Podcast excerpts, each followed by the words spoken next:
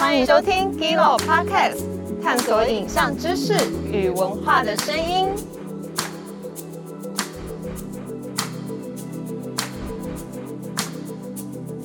本集由基准系统科技与龙物乐府赞助播出。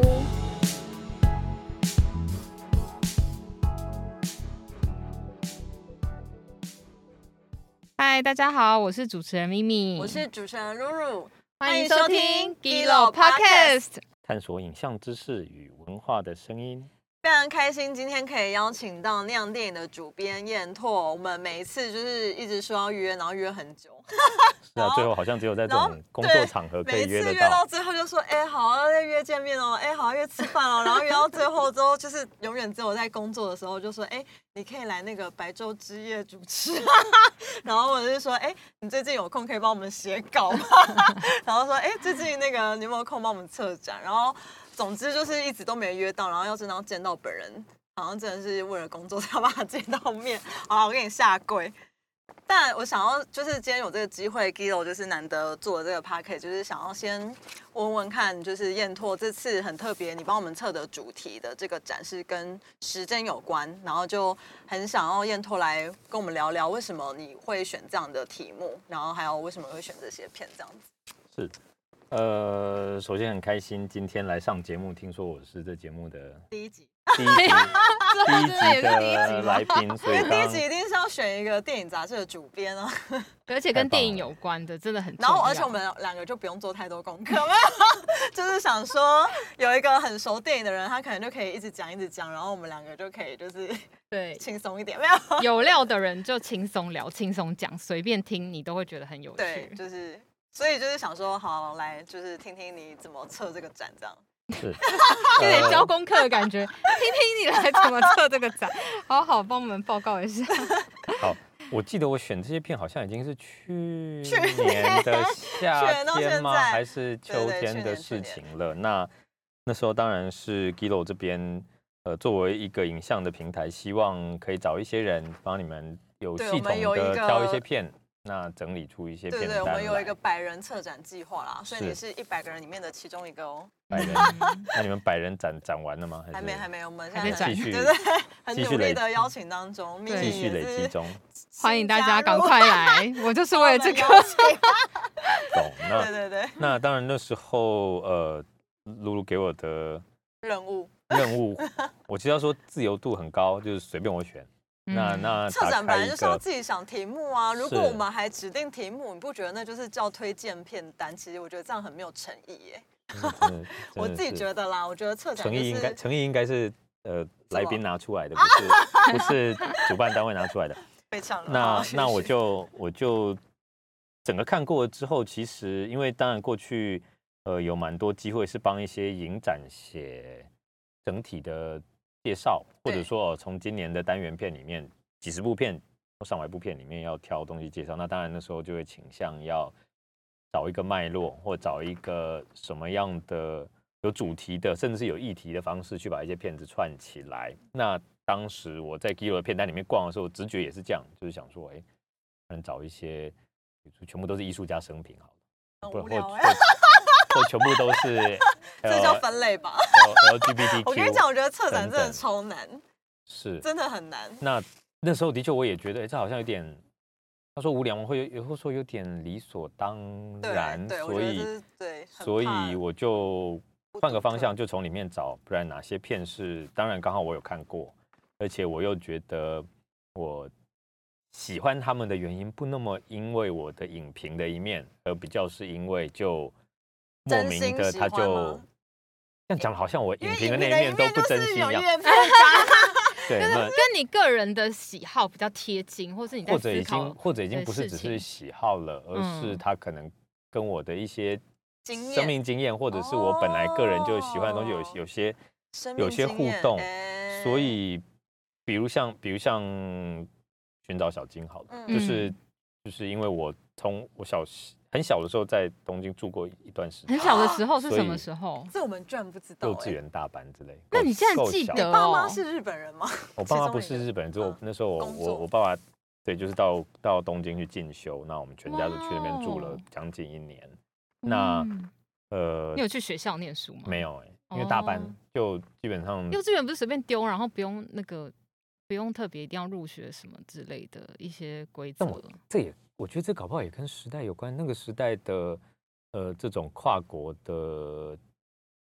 就是他们有这么容易就接受一个国外所以你要报外国籍，然报后就来你的年龄出来啊，不然一般听众也不知道你是哪个年三十代。三十三三三十几年前，所以在那个时候，那当然我不知道了。我觉得说不定要的话可以，但是嗯对我爸妈来说也没有，他们也他们也没有觉得这个年纪的小孩一定需要在学校，哦，所以就是在家里看电视啊或什么。对。那那会给你的影但是呢之后我觉得那个影响也许不，主要不一定是那一年，反而是因为这样子，嗯。我们全家对东京就有一个熟悉感。哦。那从我有记忆以来，或者至少我觉得国小、国中、高中，就是就是我们我们是会反复一直一直会一直就是要出国旅游东京。当然，对全台湾的人来说，要出国旅游东京都是一个很容易的选择，没有，错。但是日本真的是大家超爱去旅游的一对啊，个地方。方便、安全，然后但你就是有一个特别的回忆，对，但是我对东京有就个味道。稍微有那么稍微有那么一点一点更熟悉的感觉。所以你在看《寻找小金》的时候，你有跟小时候的什么记忆有相连？因为寻找小金里，其实它是八零年代，一九八五年嘛，对，就是我去东京，就是那时候啊，天哪，所以所以我等于是在是同一个，对，所以虽然温德斯是跑到东京去寻找小金，或者说寻找他心目中的电影大师的足迹也好，生活环境也好，或者那时候的温德斯去到东京，我感觉在纪录片里面他是失望的，因为他觉得那时候的东京，或八零年代的东京，八九零年代的东京，其实在全世界而言都都有一种 赛博朋克感，就是它是一个、嗯。一个科技超发达，然后人类好像已嗯经嗯。变得有一点在，就是就是也包括像《银翼杀手》什么，他们那些对，我其实看这部片的时时候，一直有想到《银翼杀手》。对他们当时也是去了东京之后，觉得那个城市就像是一个未来城市一样，嗯嗯比。西方他们认知中的纽约什么更未来。嗯。所以我跟他的感觉，其实我看看这部片的时候，我跟他的感受其实是反差很大的，嗯。因为呃，你可以感觉到温德斯的失望，因为他喜他心目中的是小金的那种榻榻米的，然后乡呃那不一定是乡村，但是是某个比较直朴的，那注重某种核核心家庭的力量，然后人跟人那样子相处的东京，结果他去到东京，他看到的是一个未来城市。可是对我而言，我看到的是，哦，这就是我刚好住在东京，然后可能已经不太记得那个地方，但是嗯当时所感受到的是这样的东嗯西，嗯。所以它就有一个很奇特的时空胶囊感。嗯。那嗯。所以连带的，像另外我选了浅草的幸福吐司也一样，就是就是包括这部片，包括前几年有我不知道露露这嗯部我也我也没有去找一楼上面有没有，就是有一部 有一部部纪录？片是那个讲竹地市场，哦，我知道那部，对竹地什么何时，对，总之在呃像这样的就是关于对啊关于关于日本料理，或者说关于日本人对待他们的食物，或者说对待吃这件事情的那个仪式感跟那种知人心我觉得是彩的东西对，一种我觉得看了就会就有就相当疗愈这样。因为像是什么寿司之神或者是拉面之神，其实日本有超多，然后还有清酒，Giro 站上有那种在讲清酒的制成。其实我觉得这些片每次看完，真的都会觉得不可思议，嗯就是你对于一件事情的坚持、跟细心、跟执着，然后你要不断的重复，但是你又不会觉得很腻，因为因为他们都可以，就是因为有访问做面包的那些人嘛，他们都有说他们觉得这是非常有意义的一件事情，就对他们来说。做面包这件事情本身就是活着的意义，因为我觉得我真的觉得你选的片很特别，就是因为我觉得一般人如果要讲时间，可能就会先想到说像是什么蝴蝶效应啊，或者是这种记忆拼图，就是我觉得会有一个时间的错错中的那个序，或者什么回到未来这种，但是我觉得你选的时间好像看起来是我觉得像人类是，我就想说，哎呦，燕拓选片很有品味，我很喜欢人类世，就是因为，我觉得人类世就会让我想到美丽是残破事。其实嗯你有看吗？之前北影的那一部，就是我觉得他在讲的都是一个这个世界很大，但是我们很小，而且就是就是会比较是偏探讨人类生存的意义，然后活着到底是为了什么，然后如果可以回到过去的话，你会怎么做选择是因为这整件事情？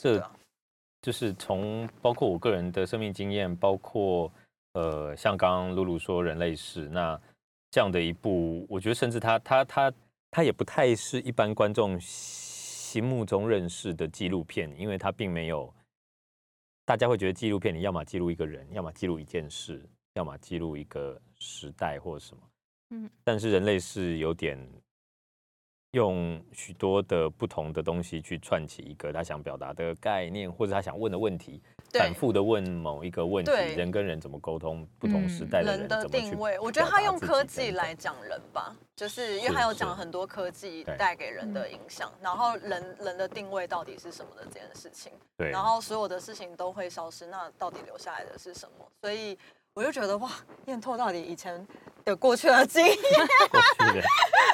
究竟经历过什么样的，对你究竟经历过了什么？然后然后因为太阳雨也是啊，就是也嗯是有嗯跟生死有关，然后我就想是说，燕拓到底就是的确，的确这样想起来，因为我觉得你刚刚讲到一个重点，就是一般我们就作为爱看电影的人，要讲讨论电影、呃讨论时间的电影的时候，很多时候你会想到的是一些科幻片，或者说把时间拿来当做一个，就更主动的去碰触时间这个东西，然后当做一个你要探讨它也好，你要玩弄它也好，你要展现它的多变也好，但是我好像更倾向选的这一些是用一个比较被动的姿态去看时间的，所以是时间拉长了之后，可能你才会意识到时间的存在。你过了三过了三十年，我才会发现，原来一九八零年代的东京的风景，我现在看来会有多么大的一个冲击。或者呃，你去看那个幸福吐司，然后那它就是一间面包店嘛。可是当你知道这间面包店已经在那里七十年，那他们已经就单单只做一两样东西，但是做到好几代传下来，然后感觉是一个很单纯的东西，但是它有一个执着在里面。那他也跟他的整个社区建立了一个。我我们我们比较炫的说法会说生态系，但其实它就是一个跟整个社区有一个连接，于是许多人靠着它，不一定是靠它生活，但是他们的生活里面就是习惯有这样的一个东西在那里，那是一个时间的坐标，这也是一个你好像你不是故意去开一间因为时间而拥有价值的面包店，嗯但是这间面包店的确因为时间拉长了，于是它就有它就有了某种不是只是食物，不是只是商品的价值出来。那那太阳雨当然，因为我会选太阳雨，也另另外一大部分原因是因为秀雄导演就是我的人生中重要的，我我都会直接说他是我的人生导心灵导师，这样嗯就是我认十二年前认识他之后的许多的互动，跟嗯就是他是我呃挚友跟某种某种哦。对有一个特殊的交流跟对特殊的交流。那当然，所以他的作品我不只是熟悉而已，像像这个嗯《太阳雨》整个创作过程，其实他也多少会跟我聊，他想嗯嗯。想要做一个什么样的题材的东西，那呃做了什么样的访谈，然后在这过程里面去意识到意识到什么，那他也把这个意识到什么的这个东西呈现在这部短片里面，也就是他原本想做的事情是去挖掘一个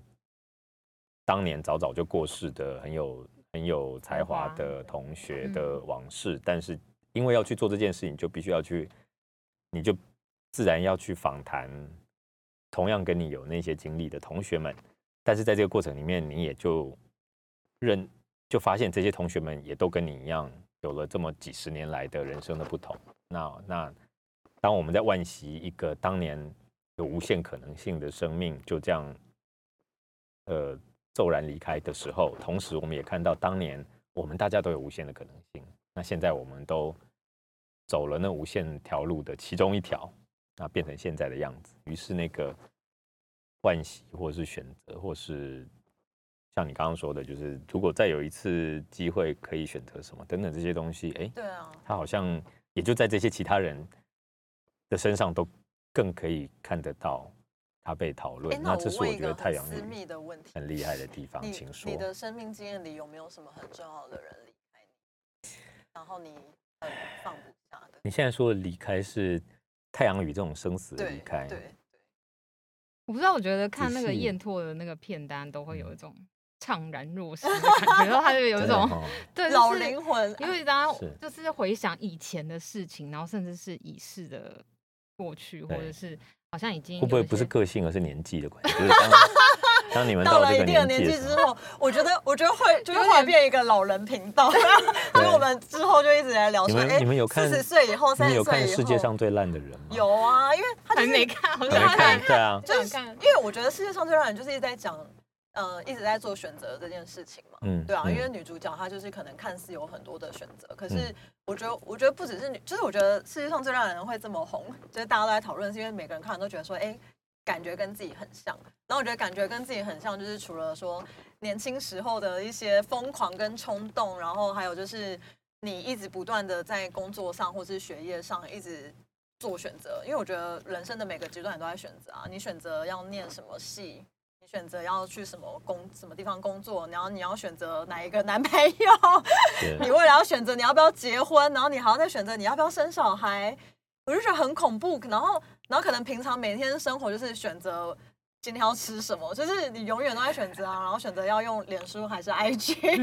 就是我觉得，我觉得我们就是来不及做选择，然后我们又永远都在做选择。然后我觉得女主角的状况也是因为她其实家境还不错，其实她有点是她选择太多，然后反而她不知道要怎么选的这种感觉。然后每天看起来很充实，可是她自己又很空洞。我自己觉得啦，这是我个人观点，就是 就你很汲汲营营的，可是所以我觉得就是也回到我刚刚聊到的人类式或是美丽式残破式，就是我觉得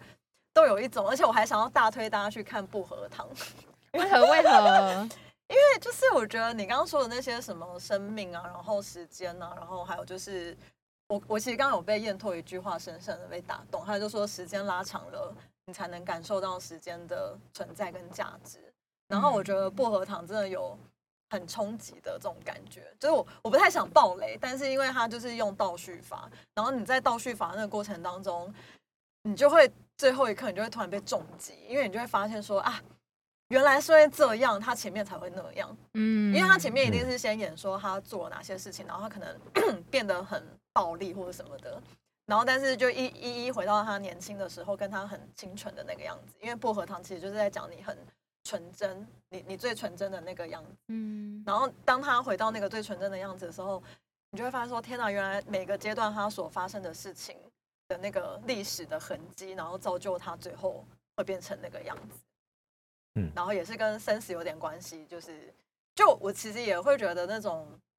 每次只要看到影片里面有火车啊，因为我觉得导演很喜欢用火车来表达一些时间感、时间的流逝，不管它是前进还是后退，然后或者是像《幻之光》那个男主角被火车的那个光跟声音所吸引，然后我觉得薄荷糖里面也有很多非常多火车的画面，对，所以我不知道，我就是今天听完你刚刚讲的那一整趴，我就觉得薄荷糖拜托超对台，一定要拜托大家一定要看看好不好？这是你的功课，下次要问你看。加入这个 李加沧东导演片单里面我。我我我也想再回提一下，我刚刚为什么会讲到嗯最烂的人，是因为我在看的时候，不知道是因为生命经验还是因为性别，但我比较我比较能 relate 的是那个很可怜兮兮的男男主哦，角，不是，是最后第三但个人哦。是第三个人你，说的是哪一个？我说的是漫画对哦漫画家，就是我我我觉得我在这几年里面可以感受到一个东西是，有某一段人生的阶段，你会想要，你会意识到自己被一些童年经验或者是呃过去习惯的喜欢的东西，可能没有到绑住了，但是它稍微限制了你的你你的喜好、你的品味、你的习惯的接触的东西跟生活的方式，所以你会想要挣脱它，你会想要提醒自己说，我要当一个不断的在接触新东西的人，所以要多听新的新的音乐，所以要多离开自己生活的舒适圈，不管是呃的概念意义上的，或者是实际的呃生活位置上的。那呃，比如听我我对我刚刚举听音乐这个作为一个例子好了，就是我是个很喜欢听音乐的人，我有一个很大的音乐资料库，可是里面可能百分之九十以上的音乐全部都停在十年前，在更之前，类似这样。哇哦那但是因为那个资料库够大，你也不会你也不会觉得你一直重复在听 OK，嗯同样的东西懂，但是你就意识到说，但是这样不行，继续下去你就会你的口啊。味就会停住，所以你就会努力的想去听一些新的东西嘛。但是那是可能大概五年前的我的状态是这样，哦但是到最近哦。这两三年，我又稍微有一点嗯。反过来接受那个，就是停滞感，就是你我就是听这个年代或者的东西，那我觉得比起停滞感，更像是说我可以我在心理上可以去跟某个东西和解，那个东西和解叫做你就是一你就是被你就是被童年的自己给养成的，所以现在的你会很喜欢听国中的时候在听的日本动画歌曲。好了。你真那并不是因为你的口味就一直停在那里，而是因为老实说你在听的就很很俗气的说法，就是你在听的不是只有那个音乐，而是你在听你自己的童年。为什么我听那些歌会得到巨大的安抚感、跟呃满足感、跟安全感？不是因不是只是因为你熟悉那些音乐，而是因为你在听的时候，你其实是在某个也许你没有意识到的层次，你的那个童年的那个充满无限，我们刚刚讲无限可能性嘛，充满无限可能性的那个自己其实是被唤起来的。那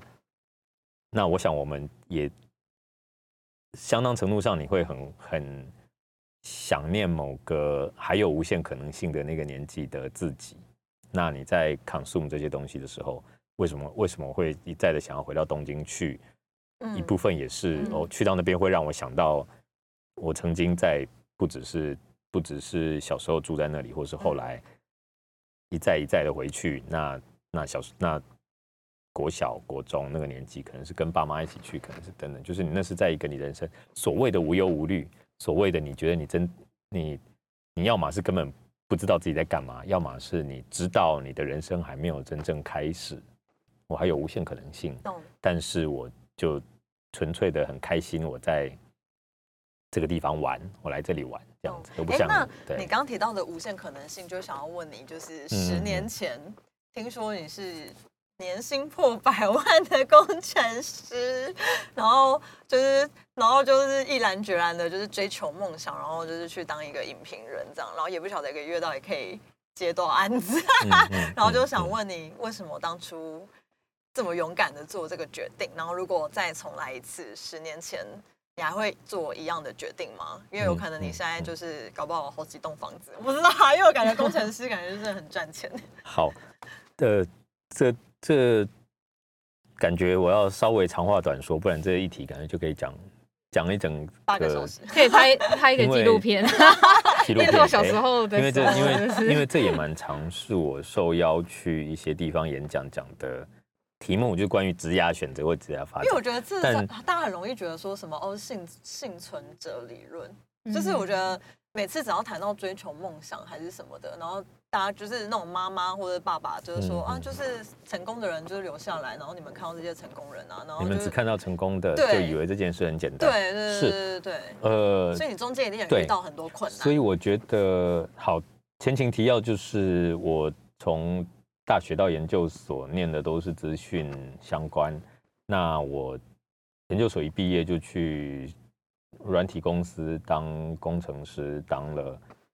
四年。那当然到后面我有转职当 PM，但是 anyways，总之就是就是那样的一个领域。但是那同时那几年我也在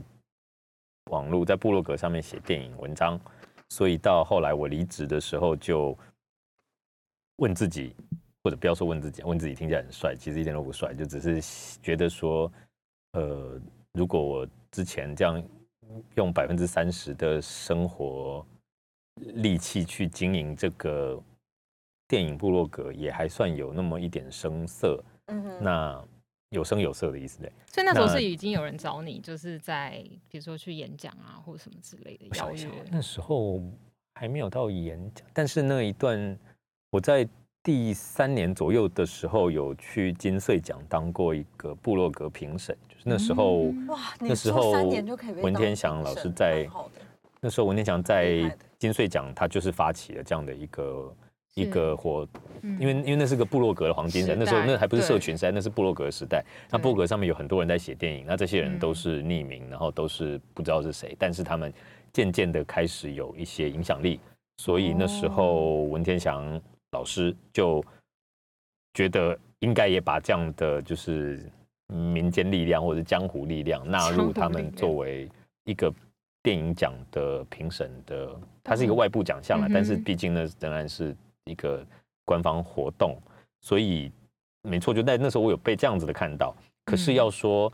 受邀写稿、拿稿费、演讲这些事情，其实都是在后来才发生。嗯我印象中在那几年里面，我好像没有还没有到可演演讲这种东西，那稿费也没有。但总之，所以我在离开我的那份工作的时候，我所谓在网络上面写电影，这个是有一个一定的小小的名气的，但是，嗯但是我并不是毅然决然辞职追求梦想，这三件事情都没有，就是毅然决然吗？没有，因为本来我们那时候那个工作，我们那个是国防役，国防役本来就签四年，所以我是四年本来就到了，那只是我没有选择继续留下来这样。嗯那呃，辞职追求梦想也没有，我那时候只是想说，我想要休息一阵子。那嗯那诚实哦这是，一件，我很诚实啊，就是自己其实就是没有，因为就嗯我我性格就也不是那样的，我不是一个嗯冒险犯难型的人。那么，哦只是我那时候只是觉得我离职，然后我本来就有一件我很喜欢做，而且呃工作之余投入时间在做的事情。那既然放大假了，我就好好的来做它一阵子看看。那只是做一做之后才，我觉得是慢慢的才脑袋里面才冒出一个说，哎，会不会其实我可以一直做下去，或者说会不会我做这个说不定也可以有一些收入。嗯。那那当然这件事就渐渐越拉越长，或者从我的角度比较像是渐渐越拖越长，就是我就嗯。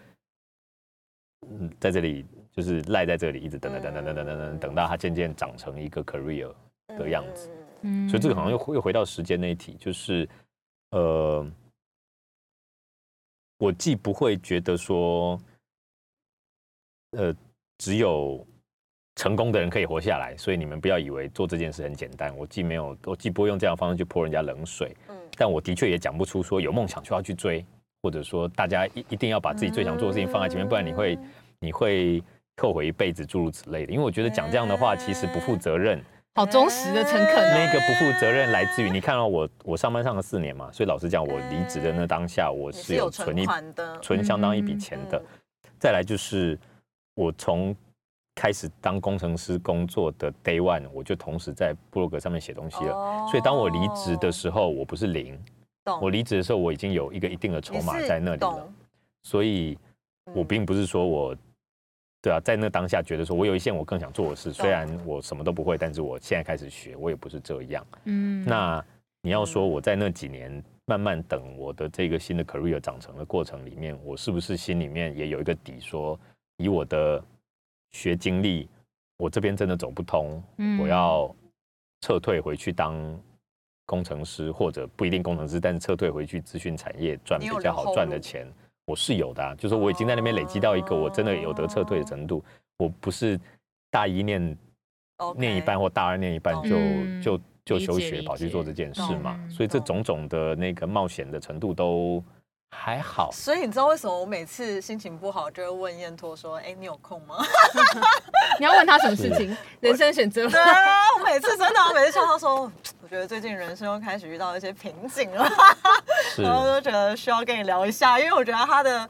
他的回答都非常中肯，对啊，就是嗯就是因为他心思很缜密，然后就感觉有很多条路，嗯 有很多条路在那边，然后会让你觉得很安全。对，念错就是一个安全网，他不会一时冲动，他不会一直跟你说你就是要怎样啊，你就是要为自己啊，你就是要追求梦想，就像他刚刚说的那些。就是一个温柔大哥哥的概念。吗？我觉得人，我觉得人都会有很多彷徨的时候，所以我觉得就回到为什么人需要看电影，为什么需要看影展片，嗯就是嗯。虽然我觉得我也是大量看韩剧啦，就是商好莱坞商业片什么都看，但我觉得每次只要打开 G 楼都是心情特别不好的时候，或是你人生很彷徨的时候，然后你看完 G 楼你就会真的觉得，唉，觉得好像又有一些新的启发的这种感觉。对，因为我觉得纪录片每次就是它可以提供给你一个很不一样的视角，让你有机会去看到可能你在外表上面看不到的事情。就比如说有一些纪录片，它就会记录一些可能已经过世的人啊，或是他曾经没有被记忆，就是没有被大家讨论，但是却曾经红极一时的人等等。我觉得这些都是帮助我们有机会去回看说，诶，我我在这段时间我是不是有错过什么，或者是我在这么努力的这一段时间，其实别人他也曾经有过怎么样的经历，但他后来确实有不一样对，而且我觉得旁观他人之痛苦，就是，总之我觉得会有一种会很容易思考痛苦对于人的价值是什么。你最近还好吗？有没有痛苦可以？需要一有没有颗普一些适宁吗？有没有一些痛苦可以分享一下？没有我真的觉得我身边就蛮多朋友都活得很痛苦哎、然后其实我觉得，痛苦还是辛苦？我觉得是痛苦。他们在哦挣扎，我觉得还我我觉得人每天生活都都蛮辛苦的、啊，就是我真的觉得生存很困难。我不是说，因为我说那个痛苦，其实并不是说你一定要什么身边有家人离开，或者是什么朋友有得了什么症，或者就是我觉得那个痛苦感，其实我觉得好像可能寂寞孤独是一种痛苦，嗯，然后焦虑也是一种痛苦。因为尤其是我觉得现在社会的那个痛苦感可能更更容易，更更多。就是嗯就是，我觉得那件事情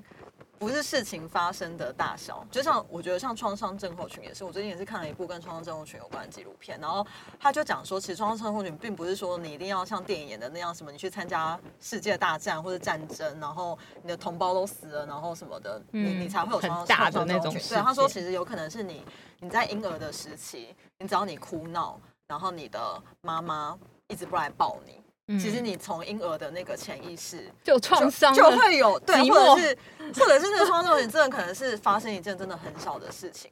就是可能好，那我用最简单的关系来比喻，男女朋友交往不一定说一定要被劈腿，或者是一定要被怎样家暴，然后你才会有创创伤症候群，有可能只是真的是两个人在生活中一些很平凡无奇或是很小的事情，可能就是冷暴力或是言语的伤害，就是都有都有各种可能变成是你心里面的创伤症候群，因为我觉得每个人的那个可以接受的程度本来就不一样啊，对啊，嗯所以我不知道，我就觉得其实我觉得。我一直就是最近一直还是年纪到了，因为最近一直听身边朋友讲很多事情，然后我都会真的有一种觉得说啊，大家其实都活得很痛苦哎、的这种感觉，嗯然后就会觉得说好像，所以我觉得看这些影片也是，就是可以看到世界各地上其实还有很多人跟你 一样痛苦，或者比你还要痛苦，然后好心酸啊，哭出来了。就是我觉得还是有一个疗愈的效果啦。不管是你去感受别人的痛苦，或者是你觉得说哦，原来世界上还其实有这么多事情正在发生，对我来说多多少少的，或者是有人跟你一样，就是那个共鸣感跟疗愈感，我自己还是觉得还蛮重要的，对吧、嗯电影回到电影的重要性，所以就是你刚刚讲了那么多，就是选择，然后你过去的经验，那总总之就是重新再做一次选择，你应应该还是会再做一样的选择。因为这个选择听起来蛮理性的，好像我不觉得听起来有什么很大的损失吗？或者是你有付上什么代价？跟恶魔交换灵魂，的确，如果再做一次选择，对我好像在这整个包括离职，那选择写东西，或者更多比较像是选择慢慢等待，然后相信。那刚刚讲时间嘛，就是我觉得这整条路让我。的确是相信有些东西你就是要靠时间的累积来带给你，这个包括你自己的能力、你自己的视野，对啊，而且他的其实那时候部落格的名字就叫时对时光之眼，其实就觉得哇鸡皮疙瘩哎、哎、真的耶也是时嗯光哎、就是相信时间的累积的这件事。情。是，然后包括时间的大师，那 或者或者你们你们也都认识我嘛？那我并不是一个很浮夸的人，积极，我不是一个很积极的想要去追求什么或建立什么关系，或者是去表现自己的人，那我比较，你也可以说我比较被动，就我是狼性的另另外一个极端这样子。但是，但是我们能够建立一些交情，或者说不是只有不是仅止于工作上的交情，是因为我就倾向相信，我就用我觉得舒服的方式跟人相处。那这个东西嗯它没有办法很快的帮你带来什么，可是你累积够久了之后，它就可以帮你创造一个你的你生活上接触的人，或者说会跟你接触的人，嗯都是你喜欢的样子，然后喜欢你的样子的那一个状态。感觉很棒哎。那我自己就觉得这样的是舒服的，然后他当然久了之后仍然会累积出一些机会来，人家嗯有机会仍然会愿意给你，因为他相信你，但是不那么是因为你跟他争取，或者是你很快的可以展现出你有什么样的的回馈等等这种，觉得这个是对，所以这是我看待这整条路的方式。那呃，要说，我觉得刚刚露露，当然你你讲你讲一个非常具体的例子，就是如果我当初没有离开，我继续在当工程师，首先我仍然不会那样选择的原因，可能十年前一样，十年后也一样，就是我因为种种的关系，包括可能好，我相对是幸运的，我没有那么需要赚很多钱，或者我没有很大的压力，是家庭 wise 或者是什么等等个人生命经历的关系，所以我就没有那么 care 我是不是需要有一个很很扎实的收入。当当跟我同样年纪的，或比我大个一两岁的，在我离开的那时候，有些人就已经结婚了，甚至已经有小孩了。那你有家有三四口要养的时候，你并不是说放下就可以放下的嘛。所以单纯就那个收入那件事来说，它就不不是我，它十年前不是我做决策的原因，所以现在也仍然不是我回过头去想十年前的自己。另外一个，我觉得有个重点就是，好，那当初当时我如果真的继续留下来，或者说我如果打从一开始我就不是一个喜欢看电影、写东西的人，所以我也没有其他选择。那十年后的现在，我会变成一个有好几栋房子的很有钱的在资讯产业的人吗？我觉得不会。然后那个不会是因为，其实我自己观察到，在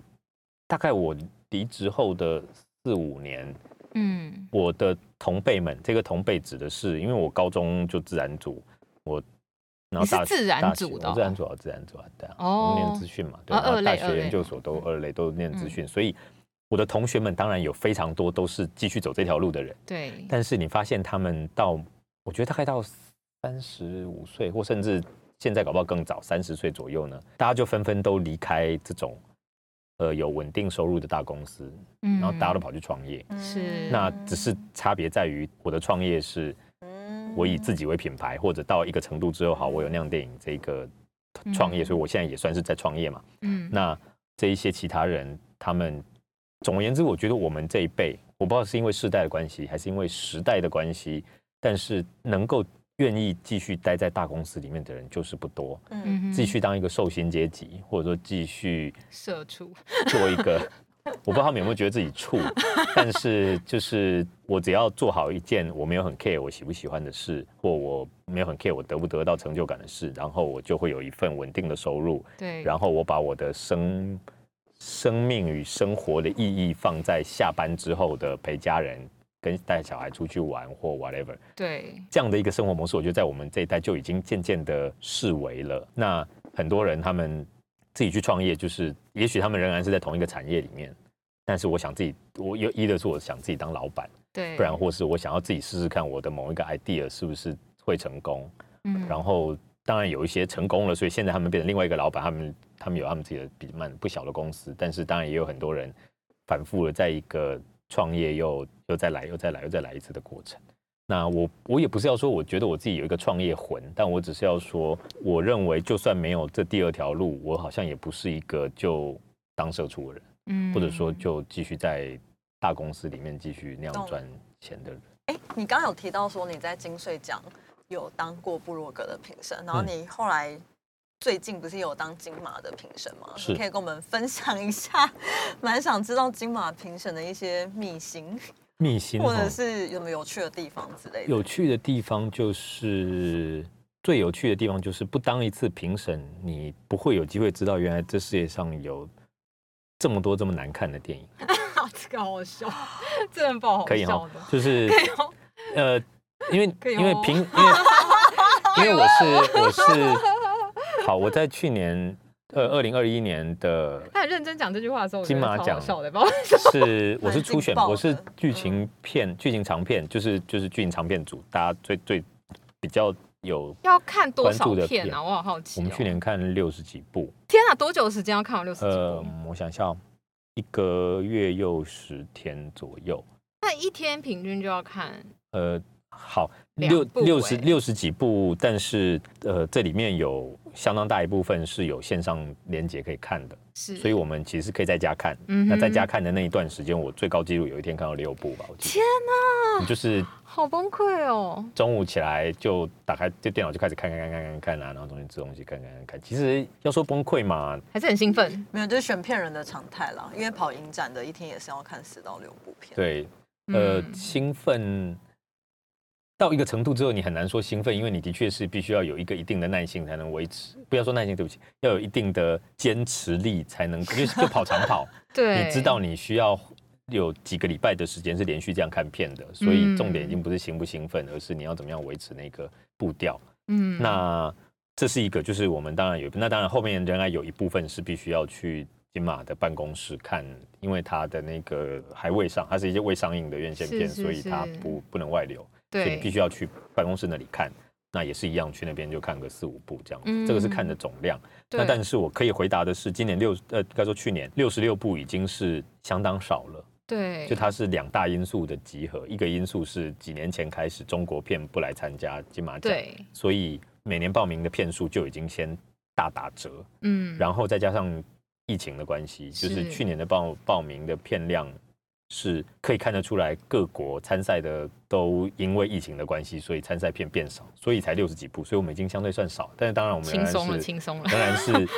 就在那段时间里面觉得看得很扎实。但是回到我前面一开始讲的，我要讲烂片的意思是说，因为我们是初选评审，所以初选评审你就是只要有报名，你一定得看它。嗯哼，那在这之外的任何其他的情境，就作为一个影迷，你在台湾你要看电影，不管你是去戏院看院线片，或者去戏院看影展片，或者是在 Gilo 上面看片，或者任何平台上面看片，原则上都是有人帮你做过一个一定程度的筛选。？大家请好好珍惜。对 我们选出来的片都是花很多力气看出来、挑出来对，那这个筛选的动作，也许因为你是影展，因为你是什么，你你筛选的那个放的那个，我不不不应该说标准高低，我觉得比较是广跟窄，就是你是会比一般宽的，所以可能也很多人去影展看了一部片，觉得这片怎么这么难，怎么这么难看，它跟你习惯在戏院看到的电影都不一样。是，但是那种影展的难看片，跟来报名比赛的，觉你看了觉得这样也行，或者说 这样也行或者说这样你也以为自己行的那种片子，你也敢来报名吗？你也敢来报名的那种片，真的很多呢。那你当一次评审，你就会哇塞，就我觉得也有一点就是开眼界，因为你不，因为我相信你不除此之外，你没有机会嗯看到这些是哎、片。但是我听到的完全跟你相反。嗯我朋友他也是，就是在之前啊当嗯台北电影节的评审，嗯然后因为他自己本身是导演，然后他就每次跟我吃饭，他的压力很大，他就说。你知道吗？我看完了这是几百部，然后我就觉得说，天哪，这世界上厉害人真的太多了。我看了几百部，我们可能只能挑几十部，然后他就觉得说，那还有那么多好看的东西没有办法被选进来，然后他就觉得说，那我这个导演拍这个烂东西啊，因为他自己是创作者，所以他就会用创作者的心态去看，然后就觉得说。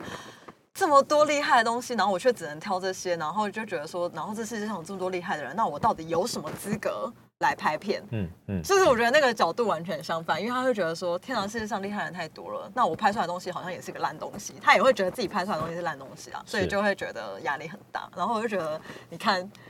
又有一个就是生活很痛苦的例子，大家都找你吐苦水，真的是。因为大家都大家都觉得自己很不就是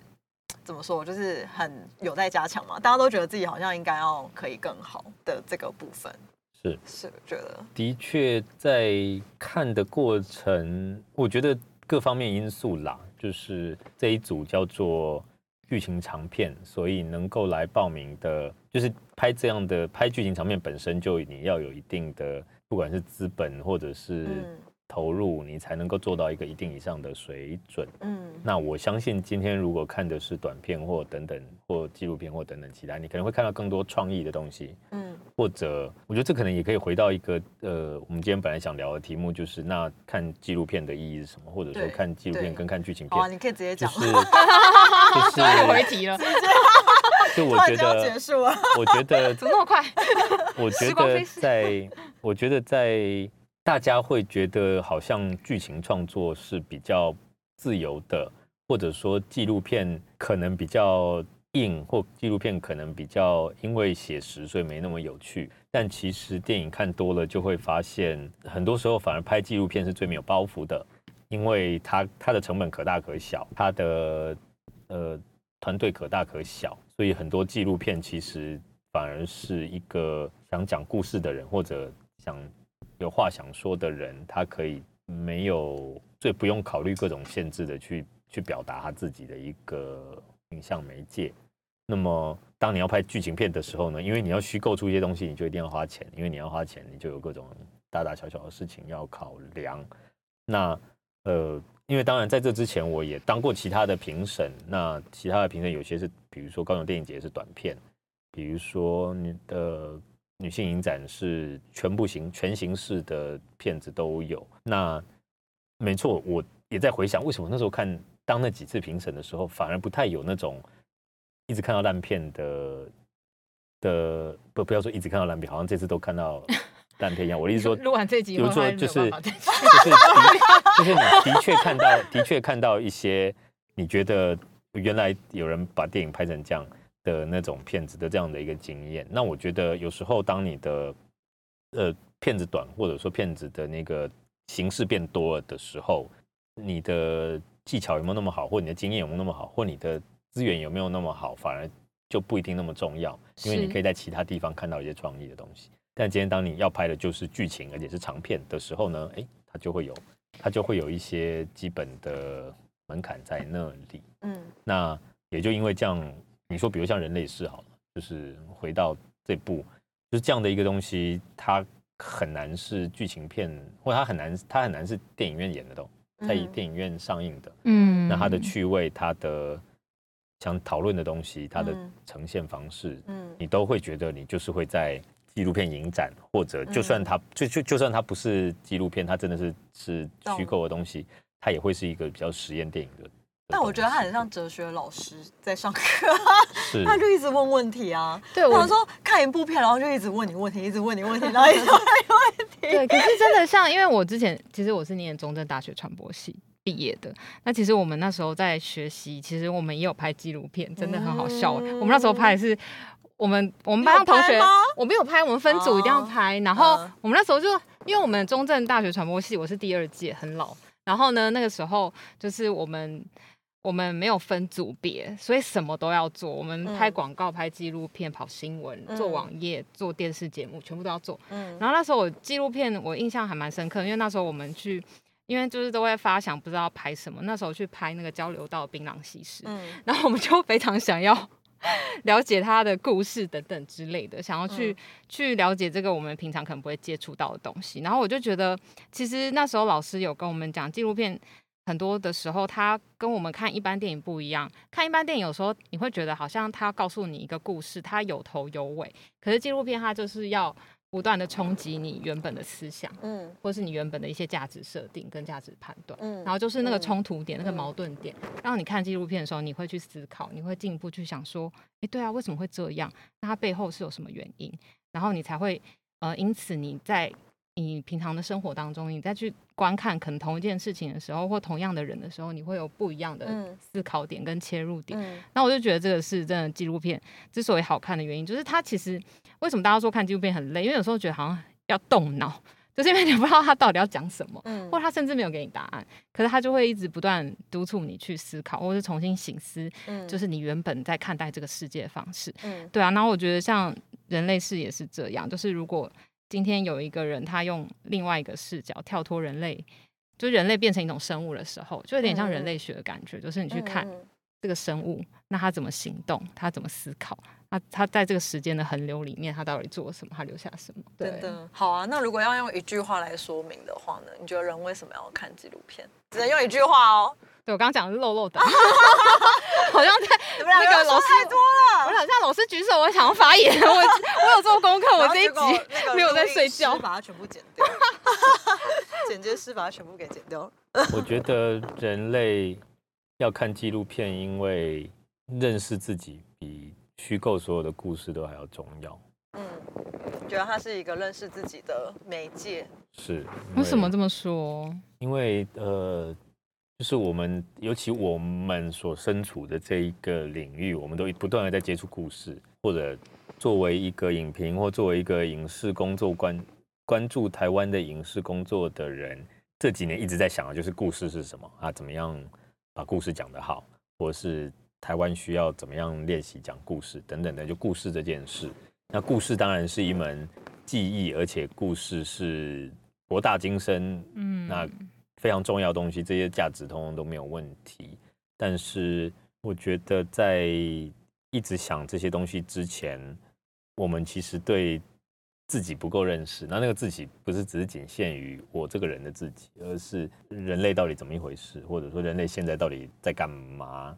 呃，人类现在整体而言遇到什么问题？我们这个时代到底是怎么样？等等，所有这些我们在我们的社群同温层里面比较会讨论的东西。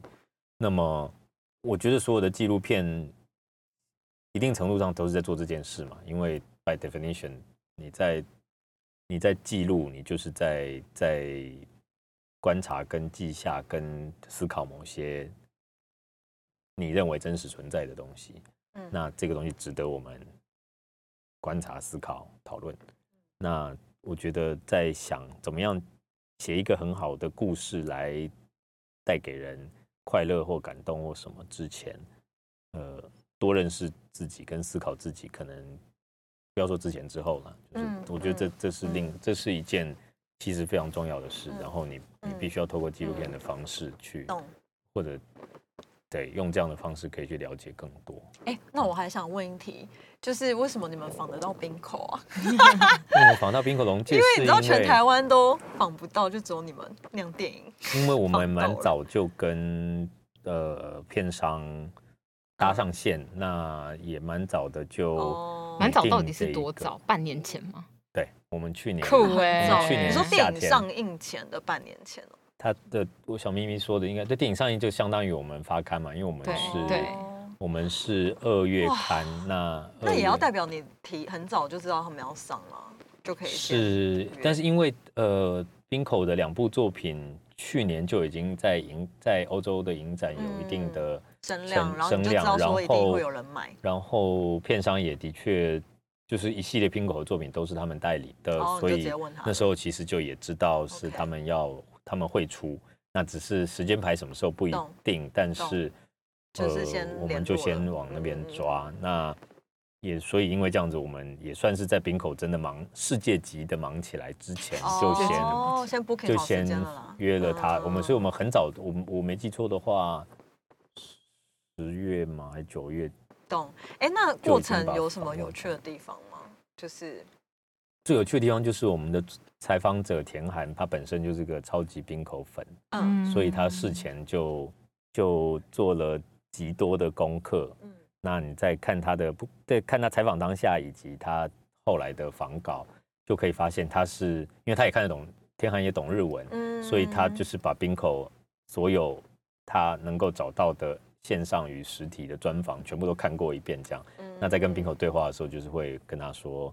你曾经在某某杂志什么的哪一次的哦专访里面说了什什么什么，那怎么样怎么样怎么样？那嗯呃，然后 Bingo 可能回答了，回答完他可能还会接着追问说，可是你在上一次在某个什么什么影展什么跟谁谁谁对谈的时候讲了一句什么话？那这个跟这个对不起啊，对不起来呢？就冰口就类似这样个人也总之就是难缠了。哇，总之，我觉得 做工非常精细。对他非常认真。那那天也感受得到他访谈开心。那我我作为呃不是盯场，应该说作为陪伴者，或作为作为作为就是嗯带作者去现场采访，那我在旁边看的那个，感我也觉我也觉得非常有趣。就你可以看得到那个火花但冰口是开心的吧？就冰口，是哎，你有认真我觉得是开心的，因为呃，冰口本人就像他的电影一样，是一个显然是喜欢透过语言、透过说话的方式去跟人嗯交流嗯或者是交手，嗯，是，我可以感觉到是这样。所以他不会直接回答问题，是不是？还是他会用一般不一样的方式来回答问题之类的吗？我觉得他他回答的时候的确呃一部分也是这样，就是因为田涵的问题是一种包围式的，嗯你知道吗？就是就是就是我不是我不是冲到城城下门口对你叫战，而是大军先把你全部围起来，然后看你怎么办，这样那种感觉。所以嗯，他的问题其实也不有点像刚刚露露在发问这样，就是他的问题嗯其实也不是你三言两嗯句就知道我要回答什么，而比较是嗯一个情境式的东西。那当然，这样的问法，作为采访者，这样的问法就会让受访者是有各种出招的对可能性，或者是各种角度可以切的。那是冰口显然也非常擅长于挑他擅长讲，或者是挑他可以有的切入的点去回答。是所以那个交手，我觉得是。我相信对双方而言都是有趣的。那我们之后如果做冰口的专题，你要帮我们推吗？你说你是说帮 Gilo 啊，因为我想要买，就是想想要上个 Gilo 的，像那个偶然与想象啊，然后还有他之前的在跟新来也好推当然可以推啊，这当然是没有问题的呀。哦，大家听到喽，电影 我刚我刚本来宣传，我刚刚本来以为你是说可以帮你推荐个，然后去访冰口嘛，这个我就说我得，这个可能不行，我知道，对因为它已经爆炸了。那你自己最喜欢哪一部啊？爆炸了。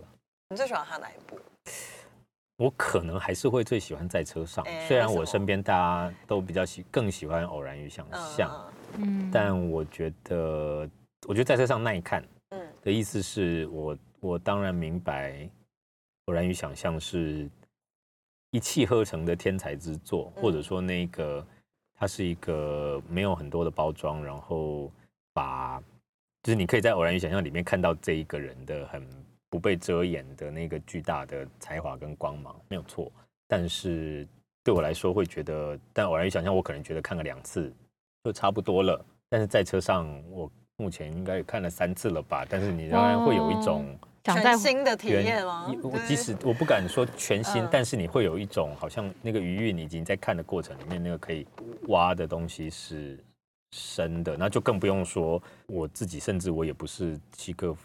夫的，班尼亚舅舅，对啊，就我我对契诃夫也不够熟，我对村上春树也不够熟，是。那我读到熟契诃夫的人对这部电影的评论，哦。你可以感觉得到冰口是真的懂去而去引用这个东西的。那你读到像马欣这样的村上迷，哦。觉得这是一部让他作为村上迷服气的哦。改编，那你就也可以知道说，表示冰口也就就是这里面会有一些我自己觉得假以时日，我如果再补充了更多知识之后，嗯再回来看，又会再有更多收获的东西。那我觉得这样的懂东西是厉害的。我昨天在毕业楼群组，为了做功课，就问大家说：“哎，时间这个主题，你们有想到什么电影？”然后马欣就推荐我看《盗梦侦探》，嗯，你有？看吗？盗梦侦探当然啦，就今超年你觉得你觉得他他他有，就是你觉得它里面的时间讲的是什么？梦境跟真实，时间呐、马欣果然是一个把马欣的那个拿来考你。对啊，因为我在想《盗梦侦探》里面的那个时间，他有某种，因为当然《盗梦侦探》里面的男主角有一个，他有他的创伤，跟他有他的创伤症候群，他有他的呃，因为时间久了而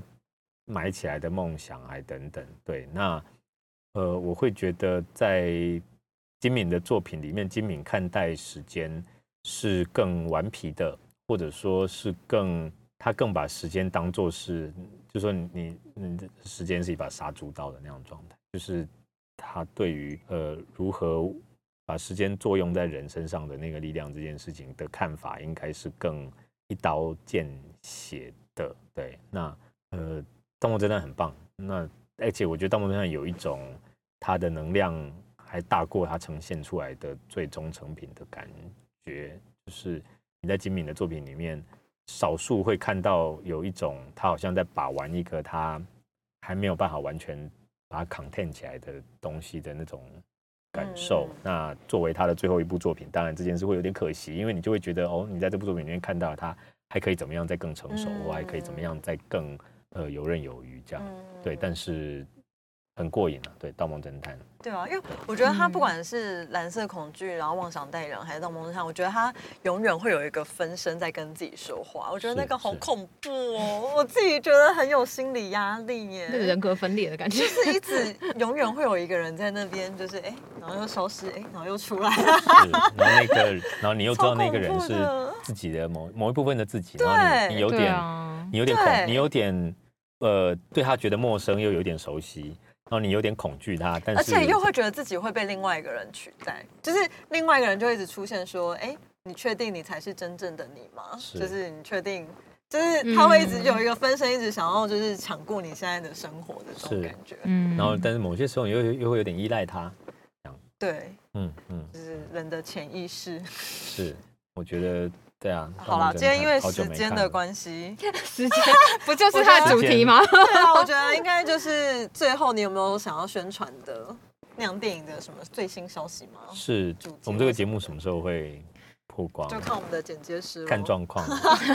是，但我想在在这一期上的，大家听到的时候，应该的那样电影的五月号这一期的季刊应该已经出了。嗯嗯嗯那我们这一期呃登入迷惑俱乐部，我们拍的是靠片，呃讲的是靠片，嗯嗯嗯。讲的是其实一开始我们是想要做一个靠片的专题，但后来发现靠片是一个很发散的嗯集合体，所以光是介绍这些靠片好像有点不好玩。嗯其实就是很像我们刚刚最一开始在讨论我的这个策展选片的那个概念。嗯对。到后来我比较想要做的是，有一群有有很多人喜欢看靠片，或有些人他们就特爱看靠片。那这些人是怎么一回事？或者他们对所谓的靠片的爱是什么？嗯那当这些靠片被大家视为是好像有点边缘，或至少在他们出现的那个时空背景之下是相对边缘的，嗯但是这些人他们选择，或者不一定是选择，嗯但是他们特爱这样的东西，然后并且把对这些东西的爱活成了一个他们自己的样子。嗯那那个样子是是什么？这个是我们这个专题更想捕你捉的。可以随便举两三部靠片的例子吗？或者你们有讲到的？嗯你们想到靠片的定义吗？靠片的，呃，有靠片的定义就是有靠片的定义就是有人把它当做像邪教一样的崇拜，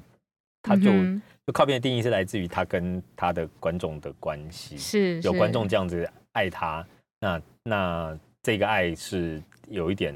痴迷到一个程度，是但是它又不是一个世界性的爱，像哈利波特或漫威那样的爱的话对，对，我觉得它就已经构成靠片了。但是为什么会带来？来这样的爱？有很多种可能性。一种是对他真的呃够特别，比如你说《斗争俱乐部》或《猜火车》好了，是它既是好电影，嗯它同时又拥有某种吸引到一些自认边缘的人的嗯力量。是。那另外一种是他莫名其妙，但是那个莫名其妙到一个程度之后，变成在戏院里面观众可以跟他互动，或者观众自己共鸣形成了某种仪式。嗯。那那个仪式就大家是为了参与那个仪式而去的，比如像我们露露去啊，就是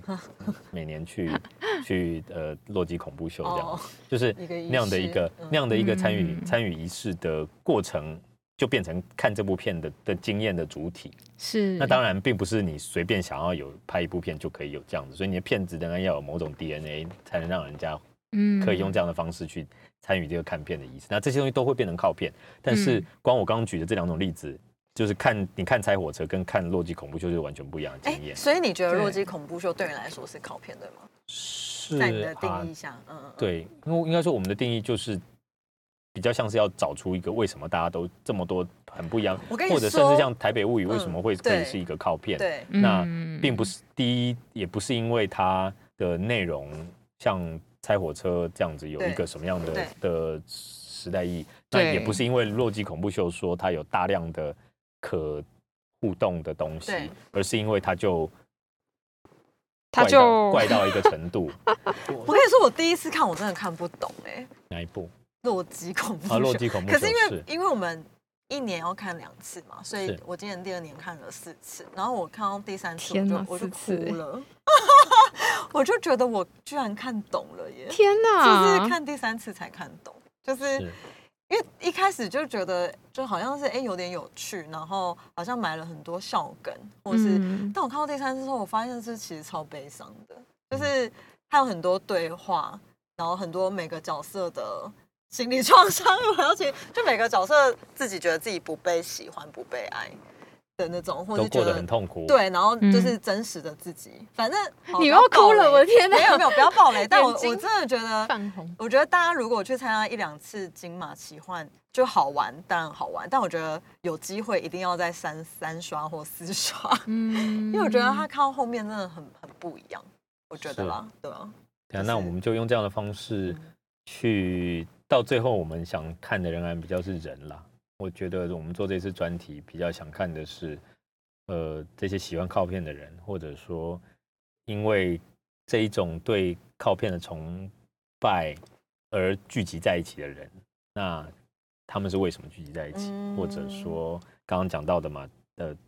大家都活得很痛苦，因为有很多寂寞与孤独。那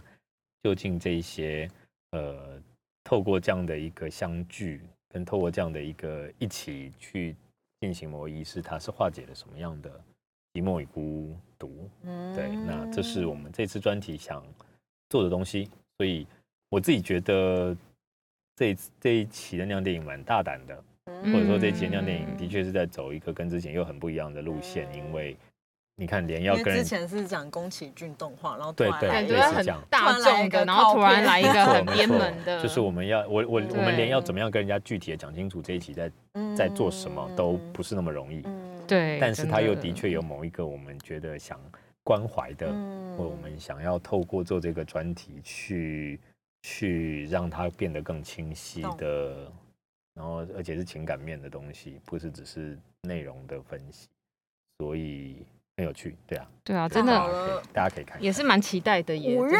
好了，我们这时候应该已经播了吧？大家可以去买，应该播了吧？是我们现在是四月中，大家记得看剪接师花都有时间把它 剪出来，然后我们真的什么时候把它不容易上架哦。好，那今天非常感谢燕拓，真谢谢你的们对，希望下次还有机会可以一起来聊电影。真的，下次再跟我们多分享一点关于电影的故事。一定要的，好，谢谢燕拓，拜拜，拜拜拜拜。